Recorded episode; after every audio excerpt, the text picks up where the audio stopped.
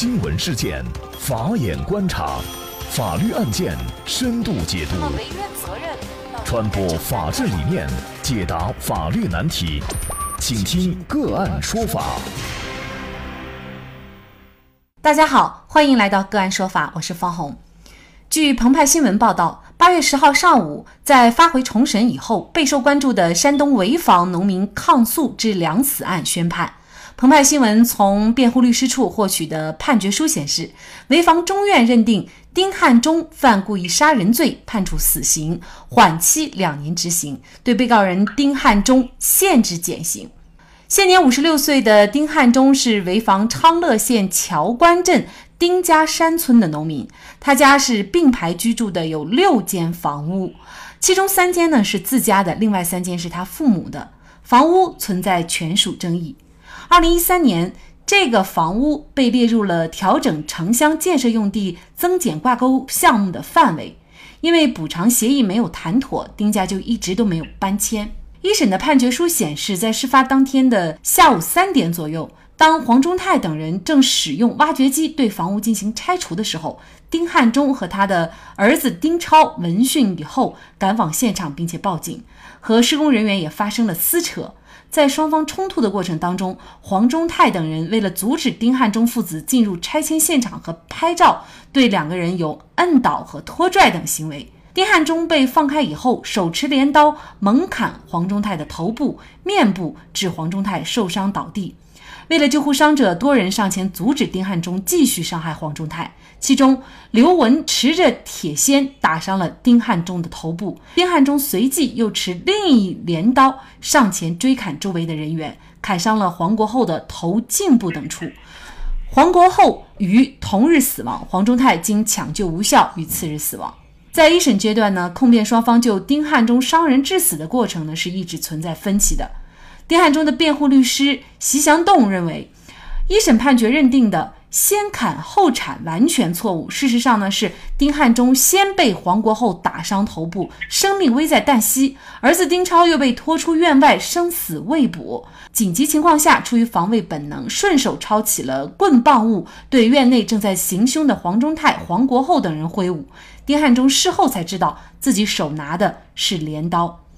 那么，丁汉忠致两人死亡案件，最终这起案件的重审判决结果是否太重了？那么，丁汉忠又是否存在正当防卫的性质？面对房屋被强拆，大家又该怎么来维权？就相关的法律问题呢？我们今天就邀请北京来硕律师事务所主任李文谦律师呢，和我们聊一下。那李律师呢，曾经代理过2014年全国法院征收拆迁十大典型案例之廖明耀诉龙南县政府案，同时呢，李文谦律师也办理了全国各地大量的因拆迁引发的纠纷案件。那李律师您好，哎，方红好，各位听众好。嗯，应该说呢，这个案件在事实认定方面是存在争议的，事实认定的争议其实也影响着丁汉忠他的行为到底。具不具有正当防卫的性质的认定？那李律师，您怎么看这个问题呢？啊，关于丁汉忠是否构成正当防卫呢？从本案的案情来看呢，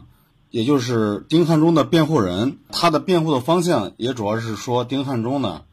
它有防卫过当的这样一个性质。但是否属于正当防卫呢？我觉得正当防卫的法律定义和防卫过当的法律定义定义呢，它有着明显的差异。本案来讲的话呢，丁汉忠为了阻止啊危害的这个发生，采取了这种自力救济的方式，保护自己的财产和自己的人身安全。从这个行为本身来讲的话呢，他的这个主观的意愿应当是符合正当防卫的这样一个定义标准的。但是，他具体采取的这个防卫措施，应该是已经超过了正当防卫的限度。所以呢，丁汉忠他构成正当防卫这个说法呢，我我觉得呢还不是很很准确。但是构成防卫过当呢？啊，我认为还是有一定的这个法律的可讨论性的。呃，因为目前呢，我们看到就是事实方面存在争议，然后呢，您觉得他还是有这个防卫过当可能性？根据是什么呢？根据呢，主要是防卫过当的这个构成要件。根据咱们刑法二十条的第二款规定呢，呃，当然了，它是前提是应当承担这个刑事责任的。但防卫过当的前提呢，是进行了正当防卫。防卫过当又不同于正当防卫，这个主要有以下几点啊。这个第一点，也就是在客观上具有防卫过当的行为，并对不法侵害人造成了重大的损害。在本案中呢，就可以看出来，这个丁汉忠呢，对于这两个死者呀，都已经造成了生命的这个危险，导致他们丧失了生命。第二个呢，在主观上对其过当的结果呢，具有罪过，这个是防卫过当应负刑事责任的根据。防卫过当的刑事责任呢，主要是解决防卫过当的定罪和量刑的问题。这个案件呢，最终也是定义为这个防卫过当。丁汉忠这个案情呢，从这个他的犯罪构成来讲的话呢，一个就是客观要件，防卫过当的客观要件呢，主要是防卫过当明显超过了制止不法侵害所必要的限度，并且造成了重大的损害。啊，这个呢，首先呢，就是说这个限度，这个明显的限度来怎么去理解？啊，从本案来看，丁汉忠他防卫的主要原因就是。有人来拆他的房子，当然了，拆他房子的前提条件可能存在的这个违法性，也就是说，拆他房子的依据、合法依据有没有？拆他房子这群人是否有拆他房子的权利等等？呃，就算是这些前提都没有，来这个违法拆除他的房子，那么说他这种违法行为导致的后果和丁汉忠采取的防卫措施导致的后果，这里面呢会有一个比对，啊，这个就是说限度。就是这么来界定的啊，我认为是。那结合到这个案件哈，就是有一点，就是我们会发现丁汉忠的辩护律师和法庭最后认定的这个事实呢，他们的关键点就是在于呢，就是呃，是不是当时呃，对于丁汉忠来说，已经人身受到了威胁，然后呢，他不得不反抗。为了，因为法院认定呢是说，拆迁人员对丁汉忠有摁倒和拖拽的行为。丁汉忠被放开以后，他才拿着镰刀去砍对方的头部、面部，这是法院认定的事实。那另外呢，辩护律师所陈述的事实呢，是说事实上呢是丁汉忠先被黄国厚打伤头部，生命危在旦夕。然后防卫本能，他拿起一个棍棒物，然后呢对黄忠泰和黄国厚等人挥舞。其实这个事实是两种完全不一样的事实。那么这个可能也是对于到底这个丁汉忠他是不是具有防卫的性质，还是起着决定性作用的？呃，我是这样认为的，就是法庭认定的事实和辩护人所陈述的事实呢，这两个是有差异的。两个差异呢，在法庭上有没有进行这个详细的论证啊？这个我们不得而知哈。但从本案来讲的话呢，我们从媒体的这个舆论情况来看，很多的老百姓对于丁汉忠杀人这一事件呢，都是都是抱一种这个认为应该判无罪的这样的一种这样的认识。为什么会这样呢？因为现在在当前的社会当中啊，这种。啊，雇佣不明身份人士来进行强拆的案件比较多，所以这种案发呢，丁汉忠他的房子在被强拆当中被这些不明身份的人士打伤，应该是说可以想象的一个情节，啊，因为他拒绝嘛，被打伤，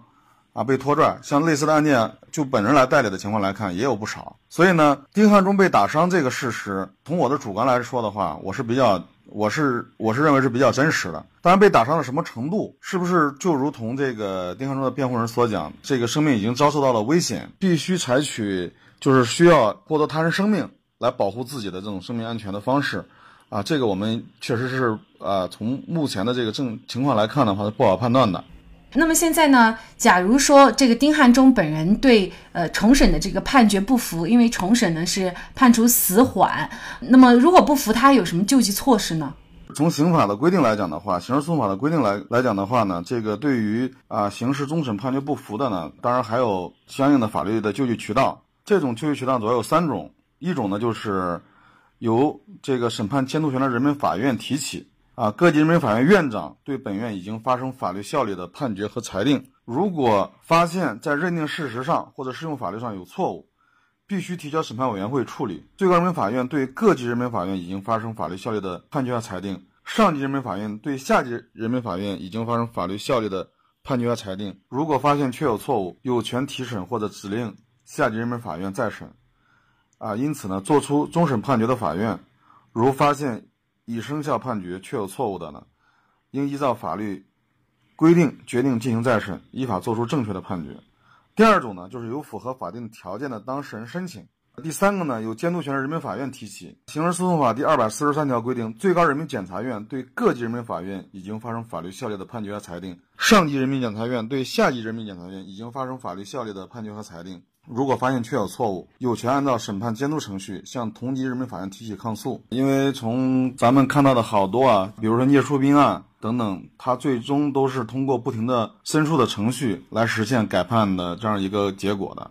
那么，其实这条新闻呢，一经报道以后，网友大家都反响的比较强烈。有一个问题比较具有普遍性，就当自己的家面临强拆，那么自己又在被控制的情况下，还能够有什么办法阻止这种强拆的行为，保护自己的家园，维护自己的权益呢？啊，是这样，方红啊，因为现在呢，这个整个国内的城市化进程啊非常快，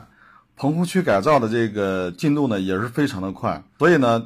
在这种这个大的背景下，强拆呢，从目前实际情况来看的话，确实不能被避免的。虽然国家三令五申各项法律法规规定不能采取这种暴力的强拆方式，但是这种事情为什么还会继续发生啊？当然也有它特定的背景。既然说呃遇到强拆这种情况，那我们应该怎么应对呢？根据我们代理多年的案件来看呢，强拆它的发生并不是说。在第一时间，你遇到拆迁的时候，就直接发生了强拆的后果。它一般都有一些迹象。被拆迁人在自己的住宅面临拆迁的时候呢，要做出一些理性的判断。一般来讲，合法的拆迁，如国有土地上的房屋呢，它就会由县区及以上人民政府发布这个征收决定，然后呢，按照法定的程序来进行。当然，这个过程呢，啊，有的这个拆迁公司也好，或者拆迁人也好啊。他们急功近利啊，为了快速的达成拆迁的目标，可能会采取一些非法的方式。就是他这个强拆的发生，也至少要发生在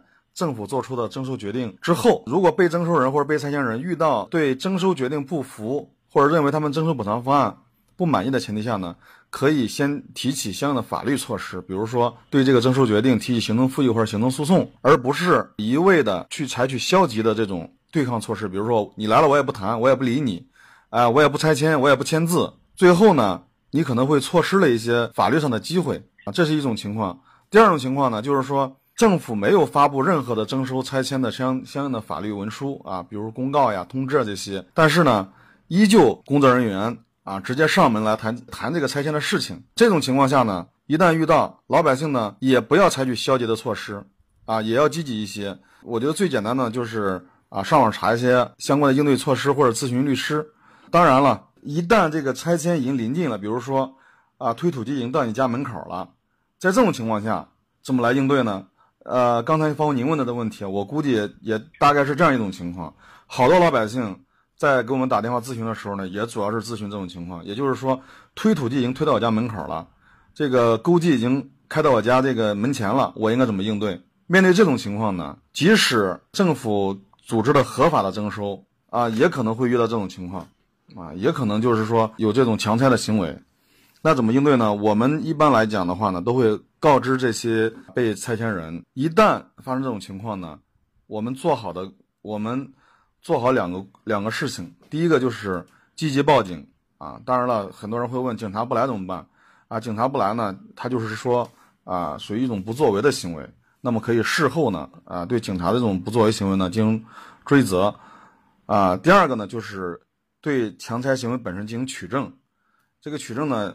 就是对强拆的这个过程啊进行拍照、录像等。当然有很多人说，强拆的时候他们会拉起警戒线，任何的人都过不去，任何的车也过不去，就不可能拍照录像。但是呢，呃，只要不慌乱的话，我觉得总是能找到一些线索的。当然了，即使没有拍到照，那么房屋被强拆以后，可以对他们的强拆行为采取诉讼的这种措施。等等吧，这些都都属于面临强拆的一些啊救济渠道和救济方式啊。当然了，每一个地方的这个法治环境啊，每一个地方的拆迁的方式，大概都会有有所差异啊。我觉得呢，啊，没有这样一个呃可以可以应对或者适用所有强拆的这样的一种方式。他有网友也引用咱们宪法的相关规定哈，说是公民的私有财产不可以侵犯。那面对自己的住宅家园被强拆，应该说呢，目前为止，就是真的推土机来到我们自己家门口的时候，其实是没有一个完全有效的一个救济途径来阻止这样的一种强拆行为的。那么，既然是没有一个有效的救济途径，应该说这样类似的血案悲剧一定是还会上演的。而且呢，这每一次上演呢，都会以生命的付出为代价。尤其是对于那些已经是参与到了强拆过程当中，他的决策方啊，他的执行人怎么来追责，其实也显得尤为重要。大家面临强拆呢，如果奋起反抗，当然了，有可能会导致像发生丁汉中类似的这样的后果。就在我前一段时间也接到这样的咨询，啊，就是在面临这个强拆强推的这个土地强推的过程当中，产权人去阻止，发生了一些这种灾难性的后果。所以呢，我们采取法律的措施，或者说我会告诉我的当事人，面临强拆的时候，你就让他拆吧，你做好取证的工作，做好报警的工作就可以了，并不是说让你去选择一个懦弱的方式。我们还是要相信国内的这种依法治国的这样的大的这种方针啊，大的思路。自力救济的方式呢，你可能不会把握的特别到位。一旦发生